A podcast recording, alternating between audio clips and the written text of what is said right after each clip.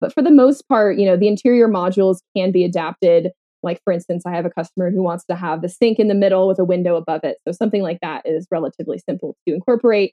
Whereas if someone wanted the bathroom on the opposite end of the house, that would not be as easy. Welcome to the Tiny House Lifestyle Podcast, the show where you learn how to plan, build, and live the tiny lifestyle. I'm your host, Ethan Waldman, and this is episode 224 with Aria Mazanik from Wilderwise Tiny Homes. I've been seeing a lot of buzz about this company, Wilderwise, so I decided to invite one of the founders, Aria Mazanik, on for an interview. Wilderwise is taking a custom approach to just about every aspect of their tiny home builds, from the custom aluminum trailer that doubles as the floor foundation to the aluminum and SIP frame. What really sets these tiny homes apart is the fact that they expand to have a full height second floor once they are parked in place. In this interview, I'll ask Aria how the homes are built, how the second floor expansion works, and what makes them modular. Stick around for this interesting interview with Aria Mazanik. Let's face it, most tiny house dwellers want their tiny homes to be small but not uncomfortable. That means reliable, unlimited hot water. Precision Temp's propane fired hot water heaters reliably provide unlimited hot water, and they're specifically designed with tiny homes in mind. In fact, the NSP 550 model was installed in my own tiny home, and the reason I chose it was because it did not require a large hole in the side of my home like other RV hot water heaters. Instead, it mounts discreetly through the floor of the tiny house and works quietly and reliably. Right now, Precision Temp is offering $50 off any unit plus free shipping when you use the coupon code THLP. So head over to precisiontemp.com and use the coupon code THLP at checkout.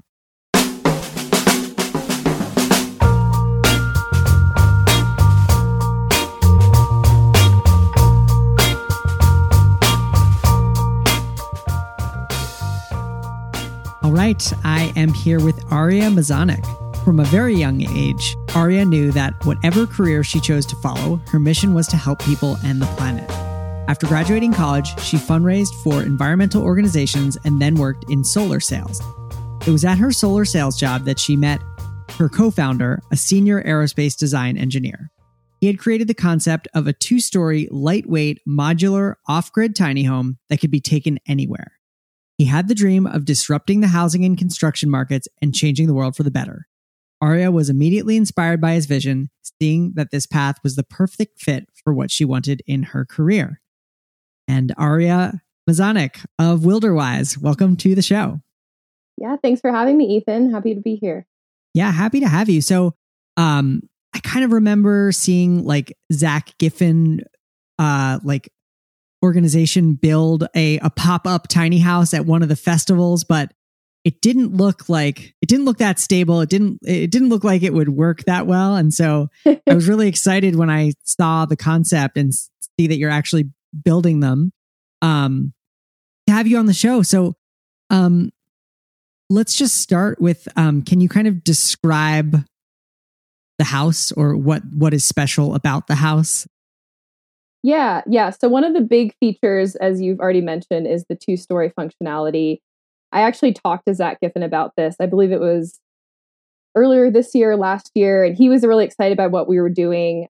It's something that is unlike any other two-story tiny house that's been created. Uh, a big mm-hmm. difference mm-hmm. is that our goal is to have them kind of in production and to be to be producing them for multiple customers. It's not just a one off where, you know, someone parks it and then leaves it up yep. and it's just a simple request by a single customer.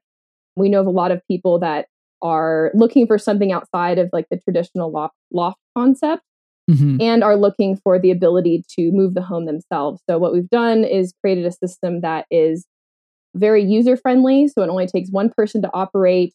Uh, we use all industrial components in the lifting system and that makes it possible to lift and lower regularly if need be and to do it yourself. So it's designed to be very seamless and simple to use and to be in higher production and to kind of, we're, we're just promoting kind of an innovative new way of going about tiny homes. I know that tiny homes themselves are, are already an alternative living solution, and ours kind of takes that to the next uh, degree where, you know, we are including all this new technology that can help people that are, you know, more tech focused and kind of keeping in line with like kind of a tech focused changing world. Uh, we want to be able to appeal to those customers. Nice. Another of the big things is that we use an aluminum frame. And so it keeps the weight down quite a lot. So we have about 300 square feet on only a 21 foot trailer and loaded as is about 9,000 pounds. So uh, we can tow it with an F 250. My partner and I have traveled already over 4,000 miles with it. So we really are putting it to the test and showing people what's possible with this kind of lifestyle. That's awesome. And so the um the frame is aluminum and then it looks like just from looking at your website are the kind of are the panels are they SIPs? They are our version of a SIP panel. Yes. Okay. Yeah, so they have an aluminum framing and we use a grid on the inside and the mm-hmm. insulation is part of the the structure. And what's really cool is they are modular, so they're designed to be able to be taken off and put back on if someone needs to assemble on site because they can't access their say their backyard because of a narrow access road mm-hmm. we can actually bring all of the modular building panels and the interior modules into the site through a standard five foot easement and then assemble on site if that's what the customer requires cool so it's like a it's almost a hybrid sip because there wouldn't really be a frame with a sip build um, right yeah really they're, they're not a traditional sip yeah. yeah we have our own like custom design that's you know has a it's certain set of features like what I mentioned. Awesome. And you know, not asking you to give away any of the secret sauce because I'm sure this is was the hardest thing to figure out, but can you talk about how that that kind of gap or that junction between the top and the main part of the house stays dry and stays insulated? Yeah, definitely. I mean, one thing is if for it to stay dry, that's a simpler part because the gap is not exposed, you know, to the sky where rain would come from. Mm-hmm. So even it, when we don't have the seal closed and it's rained, it ha- we haven't had an issue with water getting in. Yep. But we have designed our own custom seal. I can give it in simple simplest terms, which is yep. one part of the seal is attached to the ledge on the lower wall, and then the other part of the seal is on a hinge. So when the roof is moving up and down, you pull back that second part, which is on a hinge. And when it's in position, the seal gets pushed back into place. It's a rubber foam seal and it creates a very tight tight pressure against that outer wall. Mm-hmm. And that keeps out moisture and air. And we also are including an expandable uh, netting, which is attached to both the upper wall and lower wall. So even if the seal is lifted because you're lifting or lowering, that prevents any bugs or particulates from getting into the home. Cool. How, how long does it take to to raise and lower? About 90 seconds. So pretty okay. quick. Yeah. And it's I'm guessing it, it's motorized, right? You're not like cranking on something. No cranking. No, it's it's an electric actuator. Yeah. All of our future builds will be a 12 volt actuator, so you can actually mm-hmm. power it with the use of just a battery, so you don't have to be plugged into the grid to lift and lower the roof. Uh, we also use a series of gas springs that keep everything balanced as it's going up and down, mm-hmm. as well as a rail system which keeps everything smooth. And so before that 90 seconds happens, one of the big steps that has to uh, occur beforehand is moving all of the standalone gray cabinets that we have as part of the structure. So, simply enough, uh, we have uh, upper cabinets which are attached to the ceiling and mm-hmm. then mm-hmm. their lower cabinets are standalone, so they're not actually attached to anything. Uh, okay. So when we want to lower the roof, the lower cabinets get pulled out of place. You pick them up, uh, put them on the ground on the sides of the bed and in the middle of the um, kind of the lounge office space. Mm-hmm. Everything fits really well, kind of Tetris into the different spaces. And once the spaces on the sides are cleared, then the roof and the upper cabinets can come down in their place. So that takes probably another 15 minutes or so. But in general, mm-hmm. it's it's a pretty simple process getting everything kind of set up for travel. Okay, so you move some things around and then you you lower you lower the roof. Yeah. and then does anything uh what's the height of the of the house, you know, in both in both configurations? Yeah, so it's 17 feet tall mm-hmm. when the roof is lifted and then it's 13 and a half feet tall when it's lowered We've also incorporated a limiter into the actuator uh, in case there are height restrictions in certain areas. So there's certain cities in California that have a 16 foot height restriction. So we'll have a limiter in place so that you can be within the height restrictions. Got it. Got it. And on the inside, you have on and on average uh, six six and a half feet of headroom on the upper level.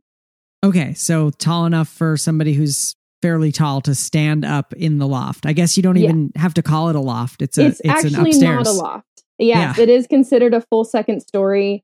Yeah. If it's six and a half feet or more, it is technically considered a second story and not a loft. It also contributes to the square footage. So we have right. um, more than double the square footage on a much smaller footprint, which is one of our big goals in maximizing land space that it's available, uh, yeah. allowing people to park in tighter spots or in smaller backyards and really maximizing the real estate so that it can be used and lived in and uh, people can have you know their their their space for themselves.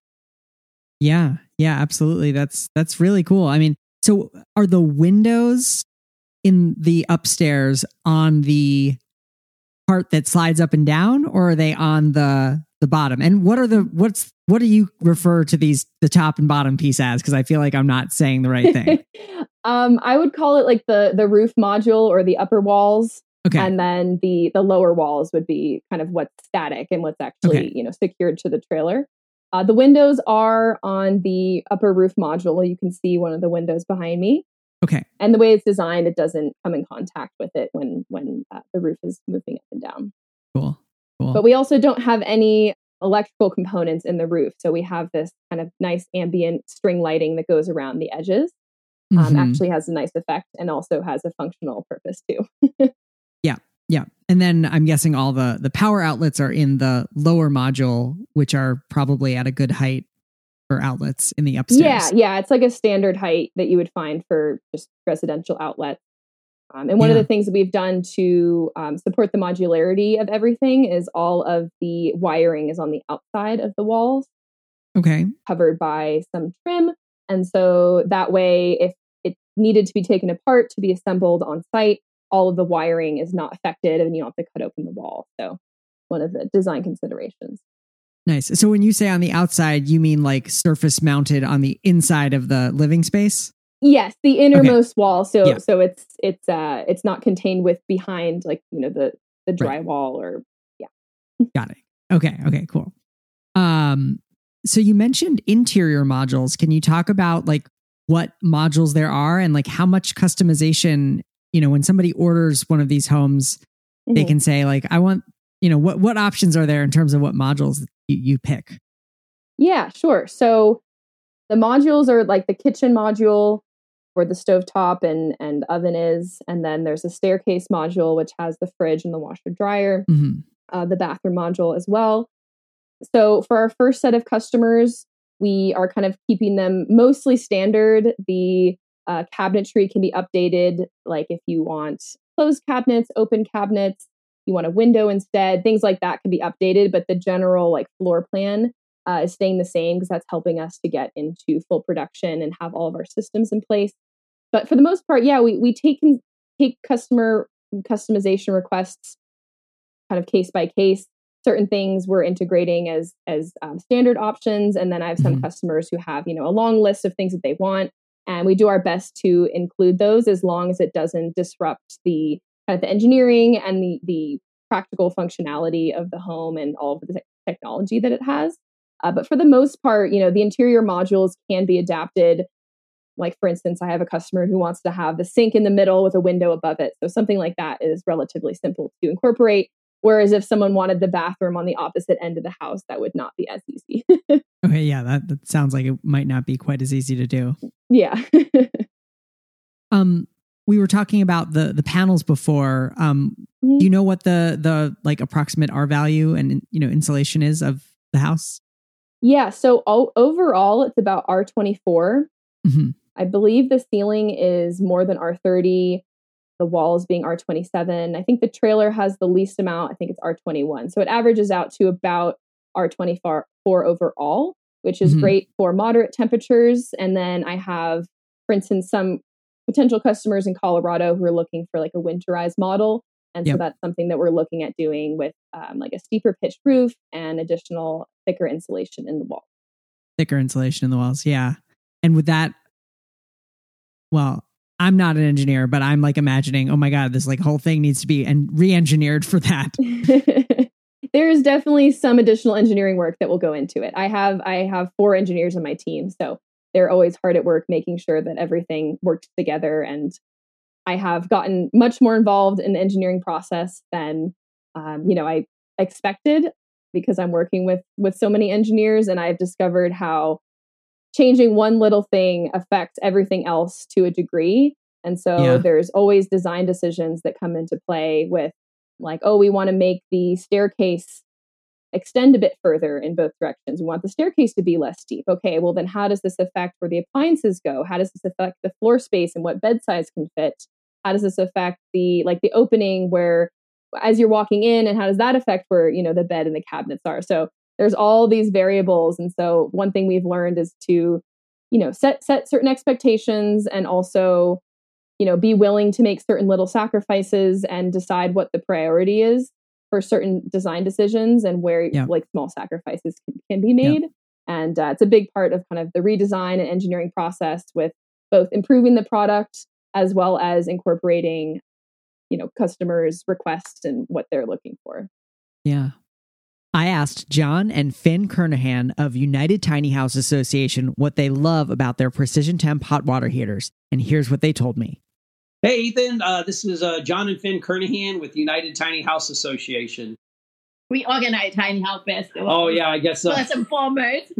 We have a total of three precision temp uh, on demand hot water heaters. The, the thing we really like about these, and, and, and folks know this, I think they picked this up on Finn and I, if we don't like something, you'll never hear us talk about it.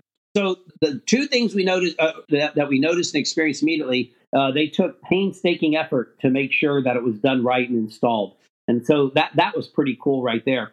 The other thing is the continuous on-demand hot water that just ran forever without any fluctuations or anything. I, I can't imagine an application, especially in our environment and our lifestyle of being uh, the, the, nomad, uh, transportable, mobile, uh, tiny lifestyle, where um, one of these units aren't um, uh, good to use.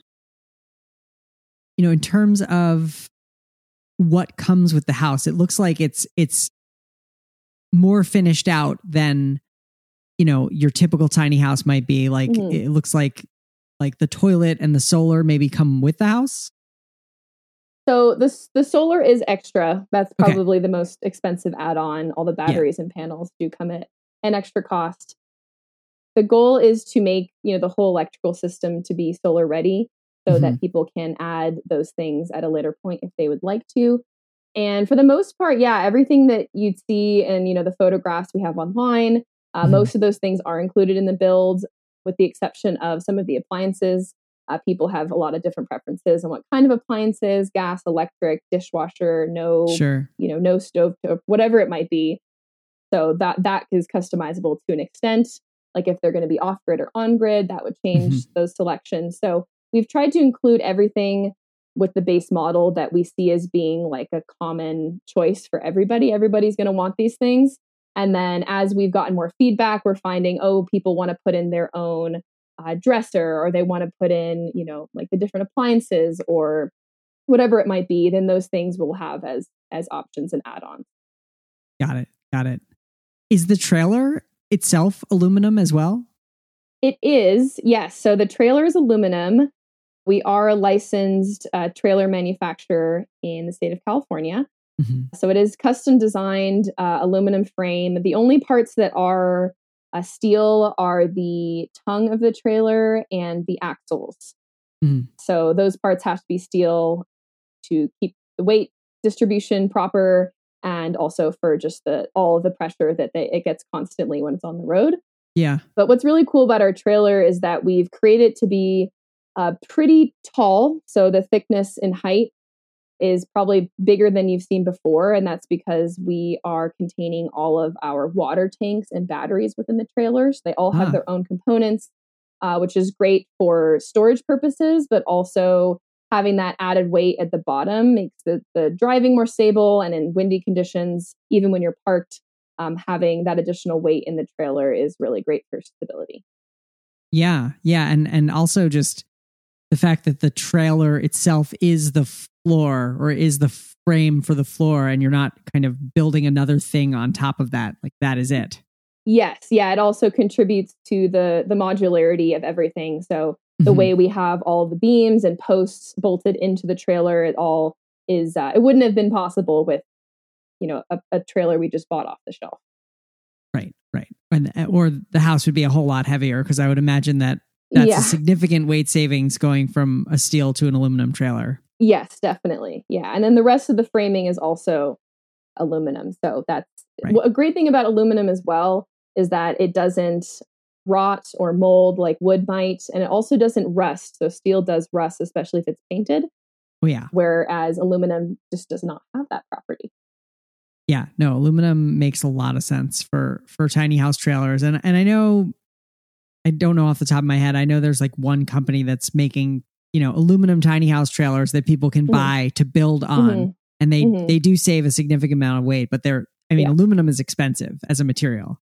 Yeah, it's it's from what I know, and I'm not the main person handling our supply chain, it's mm-hmm. not too different from steel, but it's the manipulation of it that takes mm-hmm. more time and you have to have a specialty welder to do it. Yep. So, like the process of working with it is more extensive, which I think probably adds to the final cost when it's being sold as like a finished product. Yeah. And uh, the other component of it is that it uh, it can expand and contract slightly uh, with changing temperatures. Mm. So when designing the rest of the house, you have to keep in mind that there's a very slight amount of expansion, and so all the components need to be able to kind of account for that. So another uh, engineering consideration. nice. Who would you say the Wilderwise house is like? Who's your kind of ideal customer? What's your customer avatar that you have in mind when you designed a tiny house that was modular in this way and that could, you know, raise up and, and lower down? Yeah, I I think that there's like a few different like main customer groups. Mm-hmm. I would say the first is kind of young professionals, people that maybe are working remotely now, especially after or amidst the COVID pandemic, where people are working from home and maybe want to have the ability to live in multiple different places throughout the year or at least have the ability to to bring their home with them and have you know the, that that level of flexibility i think that this is a great like first home so it's it's really geared towards the you know next generation of home buyers ones mm-hmm. that are looking for something lower cost they don't want to be you know tied down by a mortgage a huge mortgage payment um, and want the flexibility of just being able to take their home with them and having it have a lot of high tech features that fit the lifestyle that they already are living. I mean, we've seen the you know growing of the like van life movement and the RV life movement, and that's become a huge popular lifestyle change for people, say in their 20s and 30s. And although a tiny house like this one is not as mobile as a van would be, it definitely still is on that same kind of trajectory where people don't want to be stuck in one place. They want to have the ability to, you know, go where life takes them, and um, especially for younger people. The other uh, category I would say is like retirees. Mm-hmm. And we, I mean, that's, I think, probably the biggest group of people that are buying tiny houses. So people who a lot of times are you know, want to live smaller, want to be closer to their family. We have a design in the works for actually a uh, lifting platform, like a little one person elevator that goes uh, in the place of the stairwell. So that would be geared towards people who wouldn't be able to go up and down stairs as regularly. Mm-hmm. And then, of course, there is the uh, customer who already has a property and they are you know wanting to put something uh, in their backyard but maybe don't have an accessible backyard so that's where that modularity comes into play i have talked to people that you know they have a, a narrow access road to their backyard but then they can't get a tiny home craned in because it's on a slope or the spot that they want to put it is really far back. You can't get a vehicle back there. So it's um, the goal is to really use untapped real estate in those spaces. And there's a lot of people, like especially in California, where they have passed ADU laws allowing tiny homes on wheels. Mm-hmm. People that have that their mortgages are so expensive. Uh, the state itself, just the, cost of living is so high that people need additional source of income. And so this is really geared towards helping out those people, providing more housing for those that are being pushed out of their apartments, as well as landowners that that need a little extra income to pay off their mortgage and, and to afford to live in such an expensive state. yeah. What what kind of financing options are there? So we are working on financing options. Uh, I have a couple lenders in mind. Um, we have a few more things that we kind of have to finalize before we can offer that to customers. Mm-hmm. Uh, so one of those things is setting up our additional facility in Tucson, which is what we're planning to do this year. But the two biggest tiny home lenders that I know of are uh, Liberty Bank of Utah and yep. 21st Century Mortgage in Tennessee, I believe. So we're in mm-hmm. in conversations with both of those, and just have a couple more requirements that we're looking to fill in the next few months. At that point, we'll be able to offer financing, which is great because I have 20 some people on my wait list uh, that I've put um, refundable deposits down that are wanting to purchase one, but they they're waiting for the financing. So I think that once right. we get that settled, we'll really be able to, you know, tap into a much larger market. yeah. How um what's the manufacture process like and and how you know what's your capacity right now and what's the plan for the next year or two five yeah yeah i uh, i actually just have been working on production scalability analysis with my team and seeing kind of at what point we can get to certain capacities. At this point, as some context, it took us about six months to build the first build that we did, which is where I'm sitting now. And um, it's taking about three months to do the next one. And then the next six or seven that are on our our build list currently are going to be closer to a month to a month and a half. And each time we build one, it'll get shorter and shorter. Uh, our capacity in the production facility we currently have can go up to about four to five per month. So that's just a matter of having enough resources, being able to buy the inventory, and have enough people involved. But the way that's kind of how we see it. So right now, about one month per build, eventually four to five builds per month, Mm-hmm. And then, of course, if we can expand into a much larger facility, the production is designed to be highly scalable. So we could be upwards of the point of even like a 100 plus per month, just because that's from the very beginning, our our goal was to create a home that could be eventually a, a, home that's in serial production because there is such a housing shortage. It's been this way for 10 plus years where every single year there's less homes being built than people that need the homes.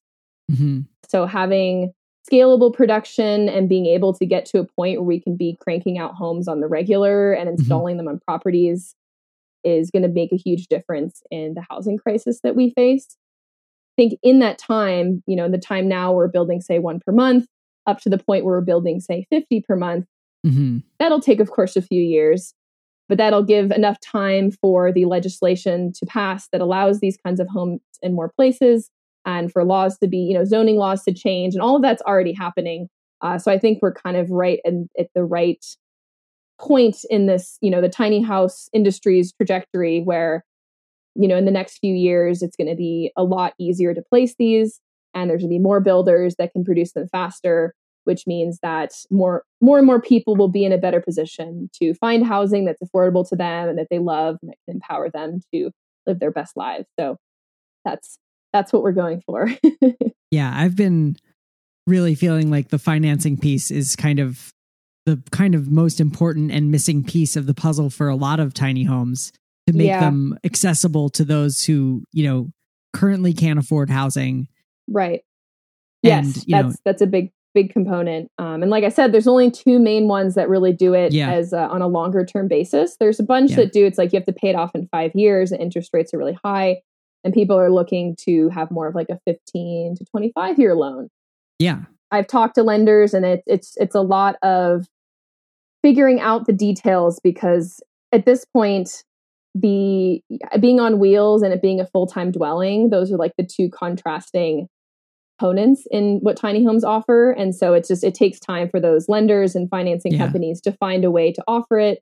And, you know, I guess to reduce their liability, I'm sure is a big part of it too. But um, there's definitely a need there. So I think that when it becomes more obvious to the big players in the in the game that we're going to be seeing more uh, more lenders come in with with new loan options. So yeah, and what is, you know, for somebody just paying cash or or financing outside, what, you know, what's the starting price of of one of the homes? So normally starting at 85,000, mm-hmm. uh, I think most people will be paying between like 85 and 100,000 for their mm-hmm. home unless they're doing a full off-grid setup which uh, can be 20 to 30 on top of that. Yeah. With solar and batteries and all of that. But we also currently have a couple spots left at a lower price point at promotion we're doing for our first 10 customers starting at 75,000. So nice. we sold uh, 8 of those spots and I'm in conversation with a couple more people to fill the other two. Nice. And those are those are pay in full spots. Yes, yeah, it, it's a cash paid builds, um, either pay in full or do 50% and then in increments until the build's completed.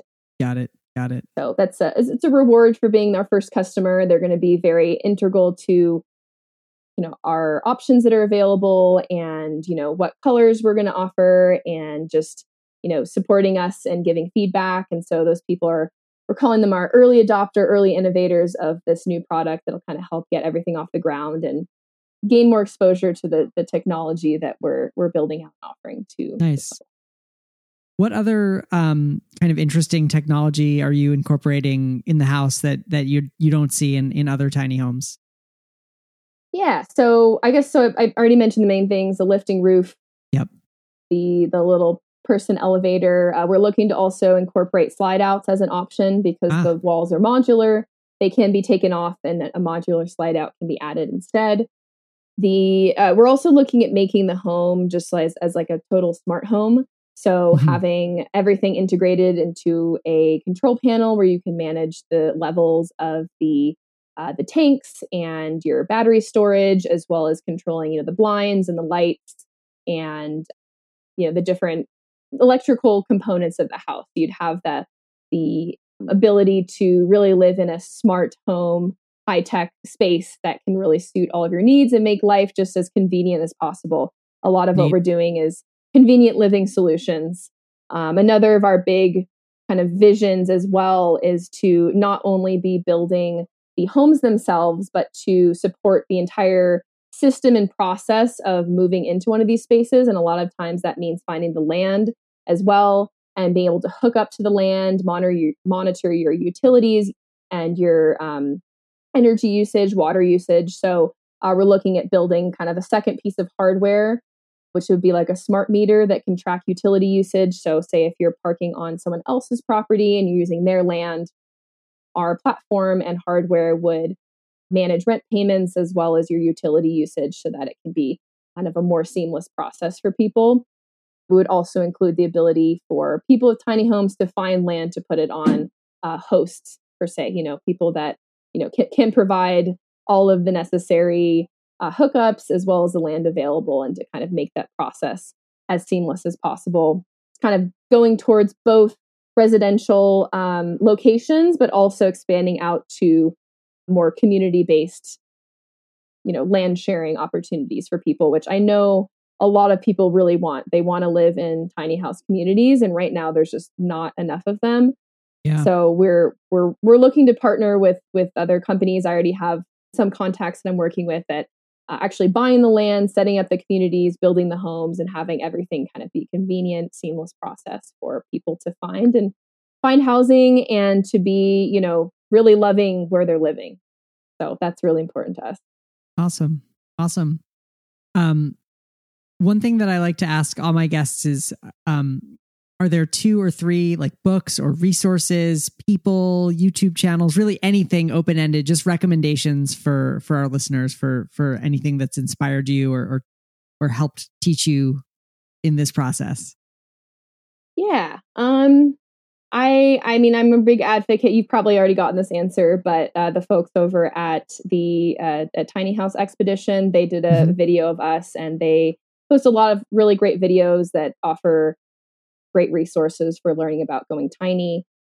My good friend uh, Lindsay Wood, she has a tiny academy that she's starting out uh, that helps people to find the land, understand the build process, what to look for, that kind of thing. So we're always collaborating and and helping one another. But she she is a wealth of of knowledge about you know that mm-hmm. whole process. So I always go to her, and yeah, and then the, the folks over at Tiny House Expedition. Awesome. Well, Aria Mazanik, and then, thank, ooh, go ahead. Yeah. I was gonna I just remember one other thing, just the, the Tiny House Industry Association as well. They have tons of resources and they're really the ones that are advocating for tiny living. Yeah. So I would definitely go to them as well. And I just want to add one other quick thing. Something else that's really unique. I know you had asked this before, is that myself and my partner, my boyfriend, we have been traveling in the home for the last month and we'll be doing so for another two months. So, what's really cool about our company is that we're not only builders of this new product, but we're also living in the home and you know utilizing it taking it to extreme lengths to test its capabilities providing feedback to our engineers and build team as well as taking feedback from customers so that we can really improve the product to the greatest extent we can also show people kind of what's possible with this lifestyle as well as being able to share insights like really insider insights on what it's like to live in this kind of space what it's like to travel with it what kind of car we need to tow it you know what it's like being on the road and, and living in a small space with another person. Yeah. So we can offer not only like the lifestyle feedback but also the kind of technical feedback. And i think that having that really well-rounded insight is really really valuable to customers so i've been able to connect with people on so many different levels as not only a builder but also as a tiny house dweller and um, that kind of adds to what makes our offering and our company so so special how how many of them are in existence at this point? There is one in existence. I'm currently residing in it, and we are in the process of building number two, uh, which is going to a customer in Arizona, and then we are in the process of buying all the materials for uh, number two and three. Nice. yeah. And um, where can you know this this podcast episode will kind of live on forever? But um, you know, if if anyone ends up listening during the summer of 2022, um, where can they go and see one in person? Are you doing any festivals or things coming up? Yeah, yeah. So we just finished two events in Colorado. We are headed to a show in Sacramento in August.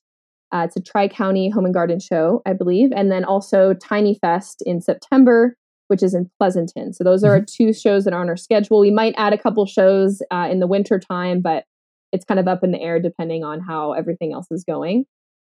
But generally, there's also, we're available for private tours in Tucson, Arizona, and also sometimes in Southern California, which are our two kind of home bases where we have the, cool. the house. Cool. Yeah. Awesome. Well, now we'll wrap up. So Aria Mazanik, thank you so much for being a guest on the show today. This was this is really interesting. I, I loved learning about Wilderwise homes the wilder homes the wilder homes yes yeah so it was a pleasure pleasure talking to you ethan and thanks for having me Thank you so much to Aria Mazanik from Wilderwise Tiny Homes for being a guest on the show today. You can find the show notes, including a complete transcript, video tour of the Wilderwise home, and lots of photos over at thetinyhouse.net slash 224. Again, that's thetinyhouse.net slash 224. Well, that's all for this week. I'm your host, Ethan Waldman, and I'll be back next week with another episode of the Tiny House Lifestyle Podcast.